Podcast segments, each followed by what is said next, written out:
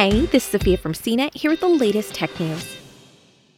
On Friday, the footprint of a Chinese robot imprinted on the surface of Mars, making China just the third nation to safely reach the red planet's surface. The ambitious Tianwen 1 mission was China's first attempt at reaching the surface of another planet. The Tianwen 1 spacecraft, which had been orbiting Mars since February, released a shielded capsule toward the surface on Friday afternoon. Inside was the rover Zhurong, strapped to the back of a landing vehicle that deployed parachutes and fired thrusters to slow itself down.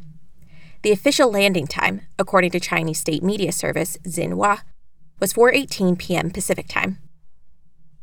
China follows the US in becoming just the second nation to have a rover travel across the Martian surface. There may have been celebrations and high fives exchanged in CNSA's mission control, but the hoots or hollers we're accustomed to seeing during NASA landings weren't televised live. Given the dearth of information, amateur astronomers tried to discern how the mission was proceeding by listening for the telltale radio signals being beamed back to Earth. Zhurong landed in Utopia Planitia, one of Mars's largest impact craters. NASA's defunct Viking 2 spacecraft landed in the same crater in 1976. Utopia Planitia is expected to house a cache of underground ice and may have once been covered by a Martian ocean. Where there was once water, there may have been life. Zhurong, like NASA's Perseverance, will explore the region and search for signs of past life.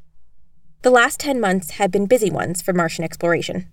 Three spacecraft, including Tianwen 1, launched to Mars in July 2020, taking advantage of Earth's proximity to the red planet.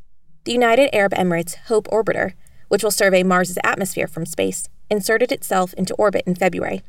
Not long after, NASA's now famous rolling rover, and its history making flying companion Ingenuity reached the surface of Mars, landing in an ancient lake bed that may have once been home to Martian life. For more of the latest tech news, visit cnet.com.